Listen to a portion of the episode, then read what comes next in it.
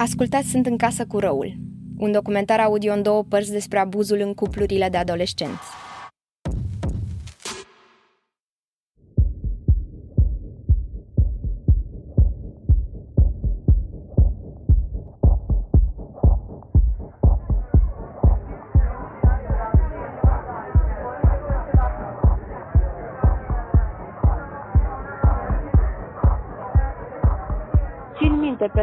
Eram în discotecă, era na, luminile alea de discotecă în care nu prea, nu prea îți dai seama așa chiar cine e el exact în spatele tău, în stânga, în dreapta, decât dacă l-ai drept în față. Și la un moment dat, prietenul ăsta care era cu mine și în care bunica mea se încredea foarte, foarte mult, că de-aia m-a și lăsat să merg, a dispărut așa pentru o secundă, nu l-am mai văzut în față. Și din spate a venit cineva așa și mi-a pus mâna pe, pe burtă așa și o mână pe piept. Și m-am, așa, o secundă am preferit, că am zis, bă, dar stai, că ăsta e foarte înalt, n-are cum să mă prindă așa, că ar trebui să mă prindă mult mai sus. Și era tipul ăsta de care eu, care mă despărțisem și mi-a zis așa foarte frumos la ureche, auzi, dacă eu stai gâtul acum, tu crezi că vede cineva în discoteca asta? Că sunt toți praf.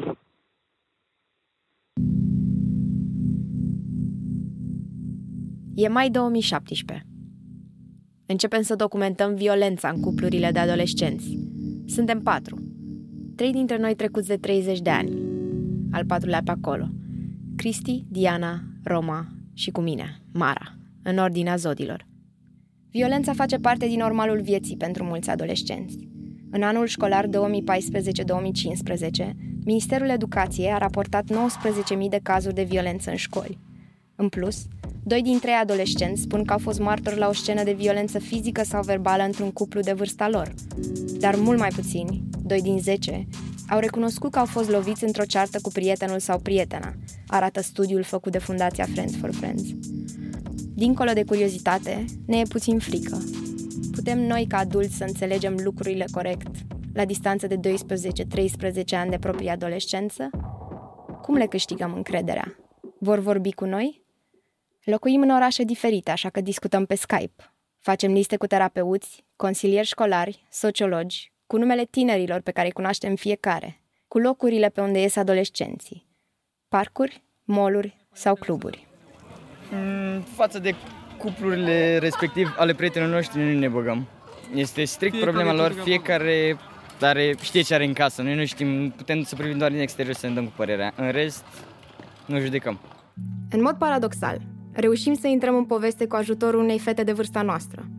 I-ați auzit vocea chiar la început. Vom reveni la ea mai încolo. Nu știu, acum face loc Stai, uh, stai acolo. Colega. Ah. De când eram adolescent am început să se sizez ori că se auzea de pe stradă undeva o femeie care e bătută și când le ziceam alor mei că uite, să chemăm poliția, ce să facem? Zicea, a, păi lasă că și exagerează, sigur, nu, nu o lovește chiar așa de tare, urlă și ea ca să scape mai repede. Ea e Roma? Și atunci mi se părea, intuitiv, mi se părea foarte greșită atitudinea asta, dar na, la ei era așa ceva normal, adică... Diana? De ce crezi că suntem așa desensibilizați față de subiectul ăsta al violenței domestice? Și Cristi. E un scandal, e o chestie de scandal, dar totuși nu se ia în seamă. Că e de fapt normal. Gelozia i-a luat mințile unui tânăr de 18 ani și viața iubitei sale cu 2 ani mai mică era Pentru că violența în cuplu nu e deloc luată în serios, e privită mai degrabă ca o chestie de bâlci, de senzațional, de zi cum vrei să spui, în niciun caz nu e tratată ca o problemă reală. Asta e miza. Să spargem stereotipurile și să arătăm cât de normalizat e de fapt totul. Suntem la un liceu de lângă București. Am vrut să auzim chiar de la adolescenți ce înseamnă abuzul pentru ei. Ne interesează și ce cred profesorii. După ce am postat pe mai multe grupuri de Facebook ale liceelor din țară un mesaj despre proiectul nostru, am primit un singur răspuns. Era semnat de un absolvent al liceului respectiv care administrează pagina. Bună ziua! Ce urmează după asta? Documentarea violenței în cuplurile de școlari și preșcolari? Pe vremea mea, un cuplu presupunea maturitate și responsabilitate. Sper din tot sufletul că a fost o erare de scriere. Cupluri în loc de grupuri. În caz contrar, această postare va dispărea. Bună ziua! Bună ziua! Avem două domnișoare care sunt jurnaliste și au nevoie de câteva păreri de la voi audio. La liceul de lângă București primim acorduri directorului să stăm de vorbă cu două clase. Mai întâi o clasă de-a 12 Ajungem în timpul pauzei când nu e niciun profesor cu elevii. Vi se pare că e ceva ce se întâmplă des? Adică ați văzut multe povești de genul sau ați trăit sau e ceva rar? Este ceva mai des întâlnit. O fată din spatele clasei ne spune că e ceva tot mai des întâlnit. O altă colegă spune că este cauza violenței domestice de mai târziu. Și ce credeți că acceptă fetele sau băieții, că și ei uneori... uh, De... Le este rușine. Fetele sunt mai naive. Cred că persoana se va schimba, ne răspund fetele. După câteva minute intră diriginta. Continuăm discuția. Vă sună ca ceva din viața voastră sau ca ceva super îndepărtat? Hai să nu glumim, nu? Suntem niște copii. Sper că ați fost așa cum știu eu că sunteți. Da, da, chiar serios. Era ordinea zilei. În școală sau a Asta e tot. În caz că nu ați înțeles, elevii răspund că violența e la ordinea zilei. Profesoara îi apostrofează, nu glumiți, iar o fată răspunde, chiar serios vorbeam, e la ordinea zilei. Ziți că n-au trecut prin așa ceva sau... Fizic nu cred. Deci fizic nu cred. Niciunul dintre ei nu cred că a trecut prin așa ceva, ceea ce este o mare bucurie. Verbal, asta e, și pe stradă, și în autobuz, și în orice mijloc de transport, fără să vrea. Dar fizic nu. Deci co- copiii de aici, sigur, sigur nu.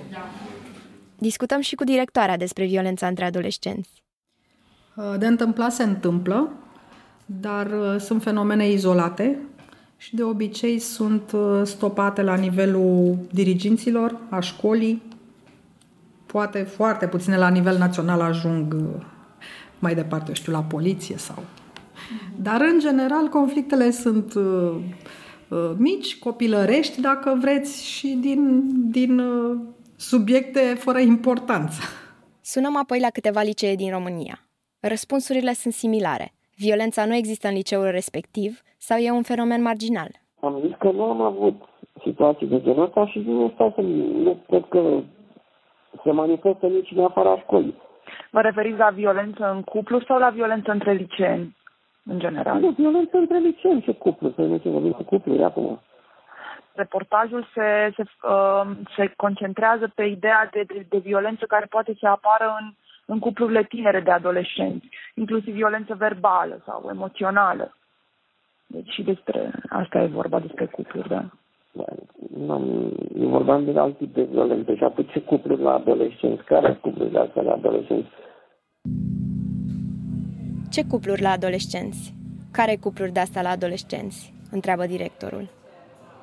De obicei, mama zice că ori suntem prea mici, ori să nu luăm prea în serios, pentru că ne-a zis că a văzut cum sunt relațiile la vârsta noastră, țin o săptămână, două și apoi se duce. Ei sunt niște adolescenți cu care am vorbit într-un mall din București. Nu ne ia nimeni, serios. Cred că suntem copii și chiar dacă spune ceva important sau este corect ceea ce spunem, nu ne ia nimeni în seamă. Apelează, profesorii mai mult apelează la părinți. Să vorbesc cu, vorbesc cu tata, să vorbesc cu mama. Dacă le spunem noi ce am făcut, nu. Că să vorbesc cu mama. Profesorii vorbesc despre elevi ca despre copii, chiar și despre cei de la liceu. Dar la 16-17 ani, adolescenții sunt deja suficient de maturi să înțeleagă lucruri și să aibă relații. Probabil e mai comod așa, să, să-i văd ca pe niște copii supradimensionați, ca pe niște copii mai mari. Ei Cristina Petrescu Ghenea, medic specialist în psihiatria de copii și adolescenți și psihoterapeut de familie.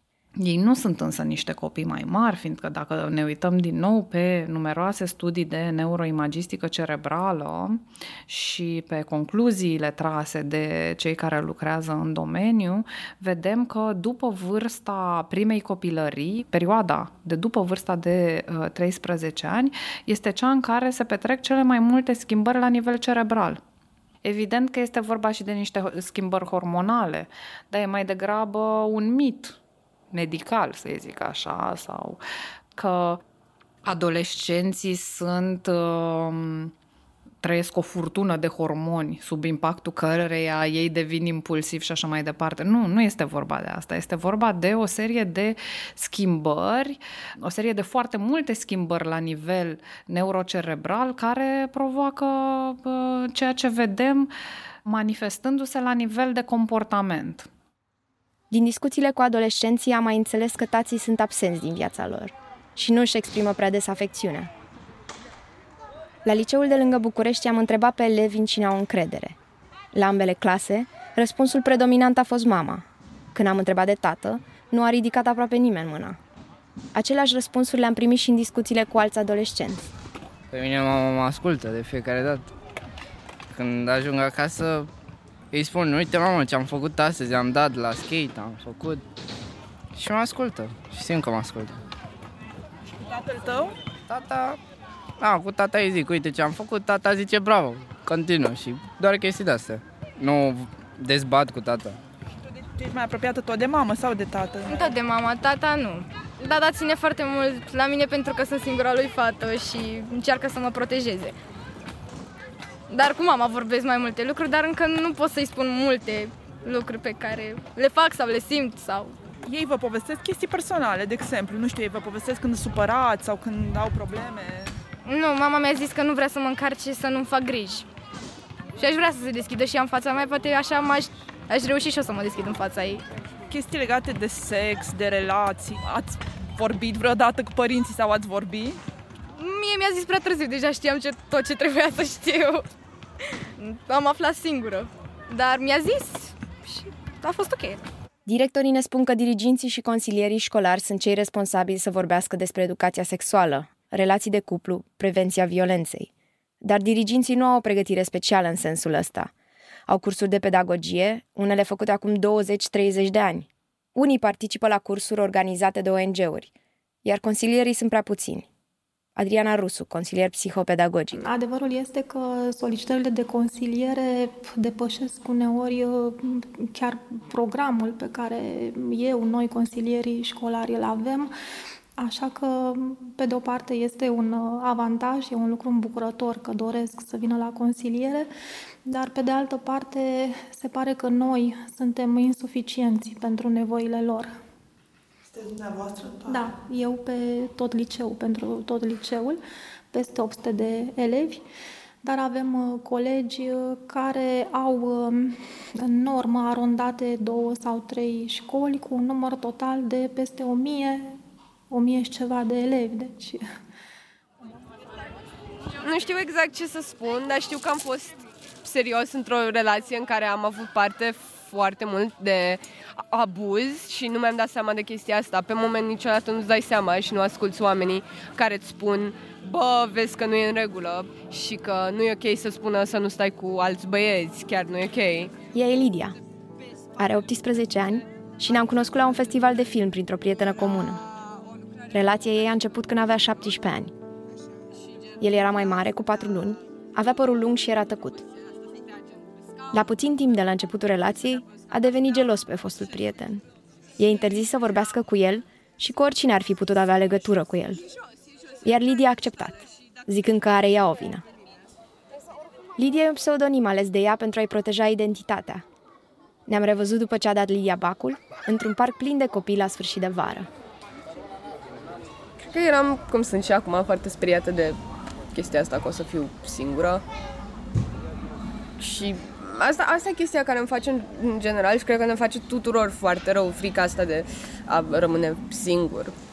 Tu la un moment dat uh, ai părinții care te iubesc necondiționat, dar în timp tu oarecum realizezi că ei nu or să mai fie acolo și că nu o să mai ai pe nimeni care o să te iubească necondiționat, pe nimeni care o să mai țină la tine necondiționat și e un pic greu să te împaci cu chestia asta pentru că probabil ăsta, ăsta e și singurul motiv probabil pentru care oamenii țin neapărat să, să rămână într-o relație.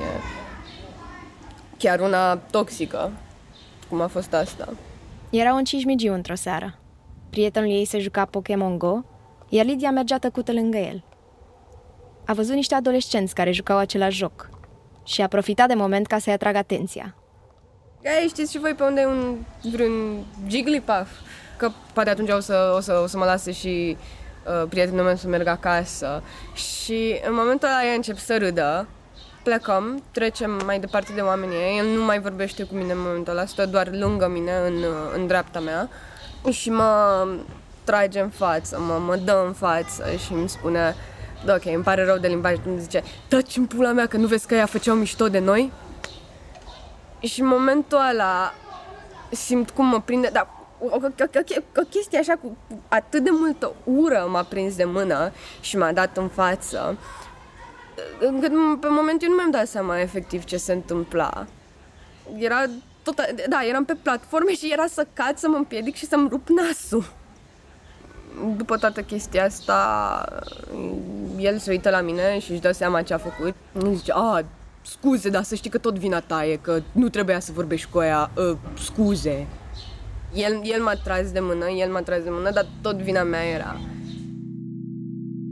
A doua zi dimineața a descoperit că avea mâna vânătă. Era vară, purta rochii și maiouri și era greu să ascundă o vânătaie. Și nu știam ce să fac, cum să mă duc să le spun al mei, cum să, când m-am văzut ai mei, erau, a, ce ai pățit la mână, a, nu, m-am piedicat și am căzut, a, da, m-am fost în parchet și a, am fost neatentă, a, știți că sunt împiedicată, ha, ha, ha, ha, ha. Lidia nu și-a dat seama de la început că era într-o relație abuzivă, deși violența nu era o noutate pentru ea. Am avut chestia asta și în familie și mătușa mea a trecut prin aceeași chestie 10 ani de zile. Ea a trecut printr-un abuz absolut îngrozitor. Geloziile, mâna vânătă și interdicțiile nu erau atât de grave. Pentru ea, violența însemna doar experiența brutală prin care a trecut mătușa ei, așa că a acceptat. A încercat să se schimbe pe ea. Până într-o zi, când a înțeles că toate astea reprezintă de fapt abuz și că dacă nu pune stop, lucrurile vor escalada. Despărțirea a fost cea mai minunată zi a vieții mele. A fost o eliberare, efectiv, tipul era la mine acasă și a început să urle la mine că de ce nu l-am invitat nu știu unde. Și am zis în momentul ăla, era la mine acasă și am spus, uite cum se treaba. Ori îți iei lucrurile și pleci, ori nu mai urle la mine și a preferat să plece. Cred că nu cunoști realitățile adolescenților dacă nu vrei să le cunoști. Cred că nu le vezi dacă nu îți antrenezi ochiul să le vezi. Ea e Adriana Radu. Are blogul Sexul versus Barza, de 5 ani, prin care le vorbește tinerilor despre educația sexuală. Ne-am întâlnit cu ea în curtea unui liceu din București, unde Adriana a fost invitată să țină niște cursuri despre educație sexuală.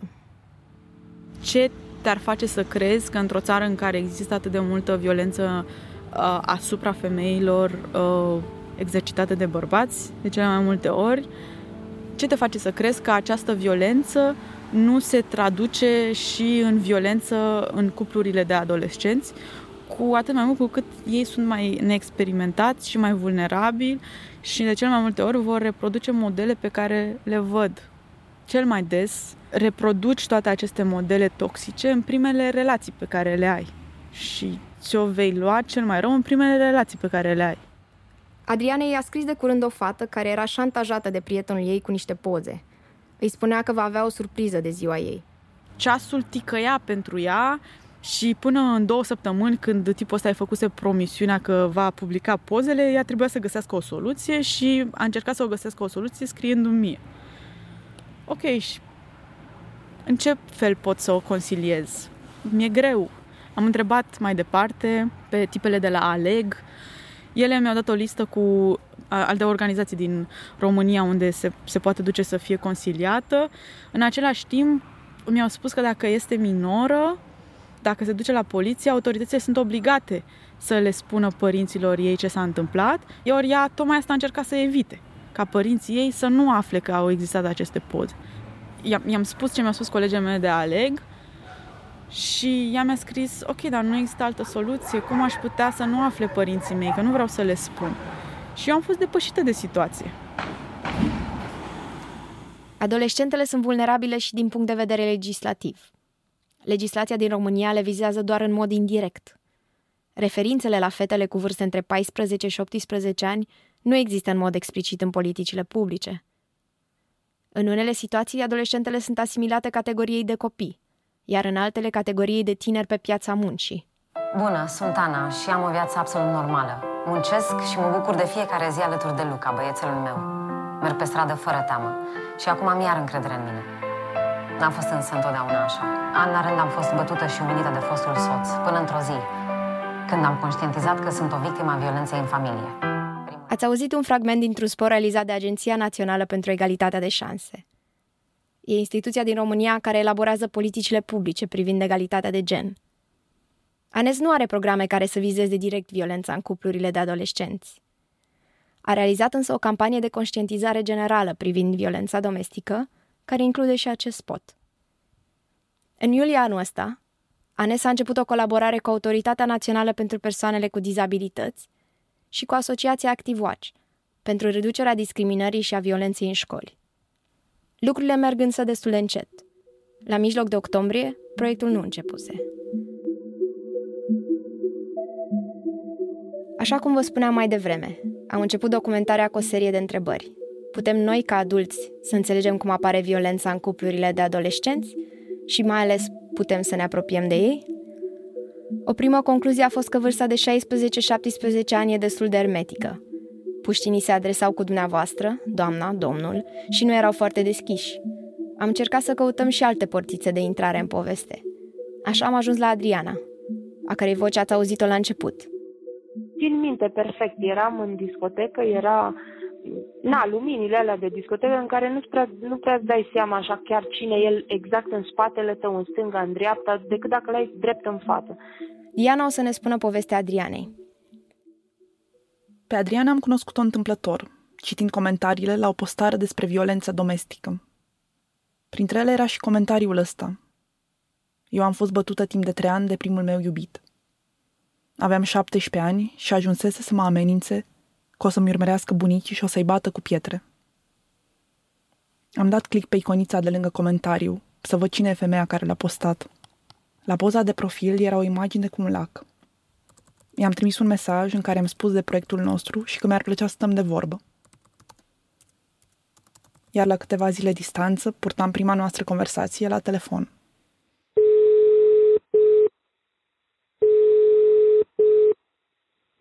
Uh, da, te aud. Ne auzim acum, haide. Adriana are 32 de ani. Locuiește în Elveția, într-un oraș liniștit și cu multe lacuri, unde lumea vine mai mult pentru afaceri decât pentru turism. Toată lumea apropiată mie îmi spune Adri și mă bucur de asta. Sunt în Elveția de șapte ani, sunt foarte liniștită acum. Am reușit să mă ambientez și cu un job foarte bun aici și nu îl văd în râs de viața mea. Încerc să încerc să le spun și celorlalți să nu facă ce am făcut eu. Să nu fie așa sensibil și să ceară ajutor dacă e nevoie. Povestea Adrianei începe în Orăștie, care e un oraș mic de lângă Deva, în 2000. Atunci a început liceul și a făcut primul iubit. Tipul era prietenul unui prieten și era la facultate la Hunedoara. Și normal, prima iubire, na, fascinația, m-a știut așa cum să se apropie de mine și m-a fascinat că era și mai mare și, mă rog, era chestia că uh, știa cum să vorbească, nu arăta rău deloc. Am întrebat, uh, l-am întrebat pe uh, fratele prietenei mele ce e de el, am așa am aflat că totuși vine dintr-o familie nu rea, mama educatoare, tatăl totuși era sub inginer, mă rog, la vremea. Și am zis, hai că nu-i rău, adică nu, nu încep rău. L-am prezentat în casă, l-am dus uh, cu noi, l-am, dacă a trebuit să mergem la o nuntă, l-am dus cu noi. Uh, dacă a trebuit să mergem în vizită sau așa, l-am întrebat dacă vrea să vină cu noi, a venit cu noi. Deci a fost chiar primit foarte bine în familie. Și pentru vreo doi, aproape doi ani așa, pentru aproape doi ani, totuși nu a fost chiar în modul ăla de agresiv total. A început așa după vreo câteva luni, cu gelozii din astea foarte ire. Țin minte că prima și prima dată a început cu o chestie foarte absurdă. El venea foarte des în pauza mare la mine la liceu, că eram deja intrată la liceu. Și într-o zi m-am dus la școală cu o geacă de fâș argintie. Era așa cu uh, dublă, știi, pe o față era argintie și pe o față era neagră și mi-am pus fața argintie, că mi se părea mai interesantă. Și mi-am prins părul într-o coadă de cal lungă și fiind părul foarte lung, da, atrăgea un pic atenția, că era rar, cred că eram singura din liceu cu păr așa lung. Doamne, și când au venit la liceu și m-au văzut, primul lucru ce a făcut, a venit și mi-a pus mâna în păr și mi-a smuls. Aveam o, un clește din ăsta de păr, și, că aveam în coadă de cal, dar era așa ridicat un pic în sus cu clește. Și mi-a smuls cleștele alea din păr și mi l-a aruncat. Aveam un chioșc de ăsta unde se vindeau cornuri și chestii. Și mi-a aruncat pe acoperiș acolo cleștele ăla de păr. Și mi-a zis, acum ceri un elastic de la o și ți-l faci cum știi tu că trebuie, nu așa. Și ce cu haina asta pe tine? Și avea la el uh, nu știu, nu era o, un briceag, așa o chestie, o lamă, nu știu, un caper, nu știu ce era. Și mi-a, mi-a, tăiat, mi-a tăiat geaca. Și mi-a zis asta să fie învățătură de minte să mă ieși din casă fără să mă întreb pe mine cum te îmbraci. Și de azi înainte mă suni în fiecare seară și îmi spui cum te îmbraci mâine la școală, înțeles? Și n-am să niciodată. Cum mi-a smuls părul din cap, îmi pare rău că nu pot să îți arăt, am, o, am la spate o bucățică așa cât o monedă, uh, nu, nu mai îmi crește păr. Pentru că mi l-a smuls atât de tare atunci, încât am, nu, nu mai îmi crește păr acolo. Și de acolo a început, pentru orice chestie. Aia a fost chiar uh, prima chestie cu care a început. Și de acolo tot așa, ba în fiecare zi câte o chestie, ba la două, trei zile câte o palmă, câte un pumn, pentru orice chestie mică, ba că de ce mă dau cu glos pe puze că așa se fac numai curvele, ba că de ce mă îmbrac cu pantaloni blugi din ăștia elastici pe mine că trebuie, de ce stau strânși pe frunte, că așa numai curvele se îmbracă.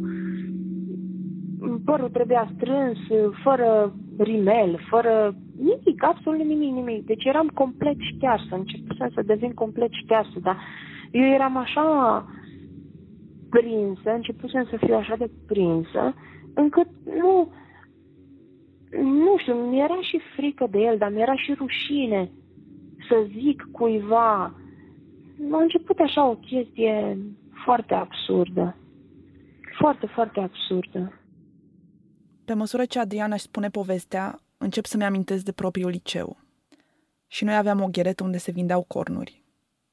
Îmi vin în minte colegii care stăteau în grupuri mici și nimeni nu se băga dacă era vreo ceartă, fiecare își vedea de treaba lui. Înveți de atunci să nu observi unele lucruri, să te uiți în altă parte. Mă întreb câte colegi au trecut prin ce trecea și Adriana.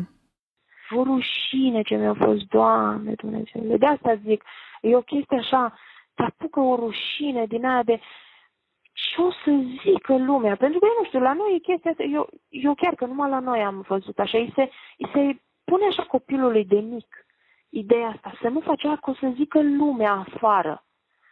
Și asta mi era ideea, Doamne Iisuse, toată lumea îi cunoaște pe bunicii mei, ce o să zică lumea? Deși că eu după aia, acum încoace, mi-am dat seama că pe oricum nu i-a interesat deloc. Deci era o scenă așa ca la circ, știi? Și chicoteau, dar nu că i-ar fi păsat cuiva de mine. Dar a fost șoc, deci nu a fost frică, pentru că era, pri- era prima dată. Deci imaginează-ți că ești cu un tip, totul e bine, totul e frumos, și râdeți, mâncați o înghețată, da? și a doua zi vine asta și îți trage un pumn. Păi nu rămâi șocată, că nu, pe moment nu știi cum să reacționezi. Chiar nu știi cum să reacționezi. Și eu, tot eu, încercam să-l calmez pe el și să-i spun, stai liniștit că nu se întâmplă nimic, uite, nu m-am dus cu nimeni, nu, da, astea sunt haine de la mama, nu, vezi că sunt haine normale, uite mama săracă câți bani dă pe ele și mi le trimite și doar vezi că nu, deci eu încercam să mă scuz pe mine, lui, încercam să-l calmez pe el, cel puțin la început încerci să te justifici tu, lui, în loc să zici, stai mă dracu, ce faci aici? Păi strag una de nu te vede, adică cum, mă iei tu pe mine? Dar a fost așa un șoc. Un șoc total a fost. Reluăm discuția într-o altă zi. Adriana într-o pauză de muncă și așteaptă pe cineva într-un Starbucks. E îmbrăcată elegant, oarecum business și are părul scurt. După experiența din liceu, nu a mai suportat să poarte părul mai jos de umeri. La fel cum nu suportă dacă cineva ridică mâna la ea, chiar și numai să o salute, sau să ia ceva din păr. Eu nu suport să, să vină să se apropie foarte tare de mine și să nu fim într-o din asta de glume, de știi? Și să, să vină spre mine așa, să mă simt eu că sunt mică pe lângă respectivul, știi? Asta nu, nu, mi se face așa frică oarecum, nu, nu știu cum să-ți explic. Și nu suport să ridice vocea la mine. Știi? Adică, na, eu de pe partea mea, ca orice femeie, mai mi ridic vocea, mai poate că sunt... Eu nu-mi dau seama ce voce am. Că eu mă aud într-un fel, dar am mă auzi în altfel. Dar eu nu... Eu asta nu suport, să aud un bărbat... Că zbiară o femeie la mine nu am nicio treabă, dar eu să nu aud un bărbat care ridică vocea la mine. Asta nu suport. Eu și la, de exemplu, acum m-am tuns că m-am dus la Orăștie, dar eu am, uh, am o tipă la care mă duc tot timpul.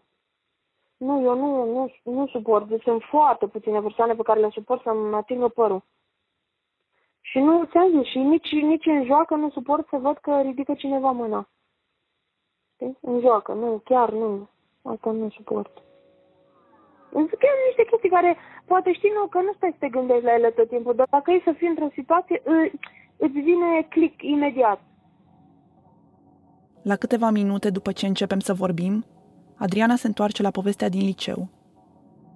Îi făceam fiecare curs în parte, îi făceam copiuțe, luam hârtii de A4 și fiecare foaie de A4 eu împărțeam în 10 fâșii. Și atât de mic scriam și îmi lua ore și ore să îi le scriu. Imaginează-ți că ajunsesem să-l mint, aveam teze, știi?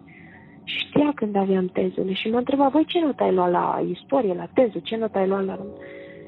Și eu toate le aveam de 10, toate de 10 pe mine. Și îi spuneam, păi știi că am luat 8 sau știi că, vai, uite ce supărată sunt că am luat 7 sau așa cum zic eu acasă. Că, știi, ca să-l văd pe el mulțumit, ca să-l văd pe el cum se împăuna și zice, a, bine, bine. Și tot asta îmi spunea, cum dracu spui că tu mă iubești, te gândești la mine? Păi da, dacă mă iubești, când dracu ai tu timp să înveți tu, fată? Îi spălam, uite, de exemplu, dacă se nimerea că mergeam la el acasă și venea de la Hunedoara după masă și tatălui poate că era plecat cu treburile lui, poate că mama lui era la orfelinat, că mai rămânea câteodată și noaptea, știi, cu copii acum. Eu poate că avea unul, două tricuri de spălat sau așa, îi luam, le spălam. Adică chiar făceam, știi? Nu era doar chestia că, bă, ne vedem în oraș, ne plimbăm, bem un suc și facem fiecare la casă. Nu știu, pur și simplu, nu știu să te explic, nu știu, eu vreau să-l văd pe el mulțumit. Adriana își amintește foarte bine de o seară când era la prietenul ei acasă. Era în vizită la el, dar îi făcea de mâncare. În camera cealaltă era tatăl prietenului, care se uita la un meci. Și în bucăt nu știu ce am făcut și bang, mi-a tras o palmă. Și eu cum, am, cum mi-a dat o palmă eram către geam, la aragat. Și am dat cu capul așa de geam și s-a auzit. Și omul ăsta săracul, imediat a venit să vadă ce s-a întâmplat. Și atunci el a ridicat așa vocea la tatălui și a zis, a, tu auzi, a, tu nu te băga, du-te, și, du-te și vezi tu de meciul tău. În toată perioada aia, Adriana nu a povestit nimănui prin ce trecea.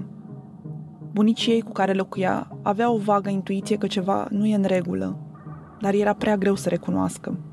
Cred că martie să fi fost, pentru că uh, nu mai era zăpadă. Deci nu mai era zăpadă în parcă asta țin minte, că nu mai era zăpadă, dar totuși aveam în picioare că el avea bucanci, din ăștia militare, așa avea. Și a țin minte că mi-a dat așa cu genunchiul în, în stomac, eu și fiind uh, înaltă, că na, eu sunt înaltă, eu am 1,70 m, nu sunt chiar mică. M-a nimerit exact în, exact în burtă, așa, în, în stomac, știi? Și când îți dă una, încearcă tu numai așa să te lovești un pic peste stomac, să vezi că un pic așa ai senzația că ți se stai despre să se tragă unul cu un genunchi, așa, și cazi. Și am căzut și aveam telefonul în buzunar și mi-a luat telefonul și mi l-a aruncat ca să nu sun pe nimeni. Și a plecat, nu? Fac acolo. Și după aia mi-am luat, telefonul era prin boschet pe acolo și pe unde n a ajuns, dar nu era foarte departe de mine. Nu, l-am căutat pe acolo și l-am găsit și l-am sunat pe... L-am sunat pe bunicul meu acasă. Și el a venit și de acolo am plecat la... O venit cu bunica, doamne, săraci. Și pe drum, deci eu îmi imaginez acum cum, or, cum s-au simțit ei pe drumul de la noi de acasă și până să vină să mă vadă cum sunt. Că nu, în situațiile alea nu știi ce găsești. Că poți să găsești pe una că și-o reveni și stă și pe bancă și te așteaptă sau poți să găsești praf pe jos. Nu știi ce găsești. Și de acolo am plecat direct. Deci la orfelinat am plecat, la mama lui. să mă vadă. Mi-am dus, am cerut uh, cu ea să, să vorbim cu ea la intrare acolo, cum era un secretar, nu știu ce. Și eu stăteam așa tot ascuns, așa într-o parte să nu mă vad. Dar hainele se vedea că era murdare, dar nu să nu mă vadă la față nimeni. Și ne-am dus în curte, într-o într-un colț așa, la curte. Și eu, ce s-a întâmplat, ce s-a întâmplat? Ea așa agitată ca și când parcă n-ar ști. Și Tati a spus, pe da, uite, uite ce se întâmplă, uite că eu de asta am crescut fata asta și n-am atins-o niciodată și e ca o prințesă și uh, e cu minte și își vede de alea și așa, să-și bată asta jos de ea și așa, așa. Și atunci ei au zis o chestie că n-am să niciodată, când m-au picat așa băieții și ea ca față trebuie să-și mai țină gura. Ați ascultat prima parte din documentarul audio Sunt în casă cu răul. Acest proiect a fost realizat în cadrul burselor Superscriere Avon pe tema violența domestică. Programul este un parteneriat între Fundația Friends for Friends și Avon România. Documentare și editare Diana Meseșan și Mara Mărăcinescu, muzică Cristian Vieriu, ilustrație Roma Alexandra Gavrilă.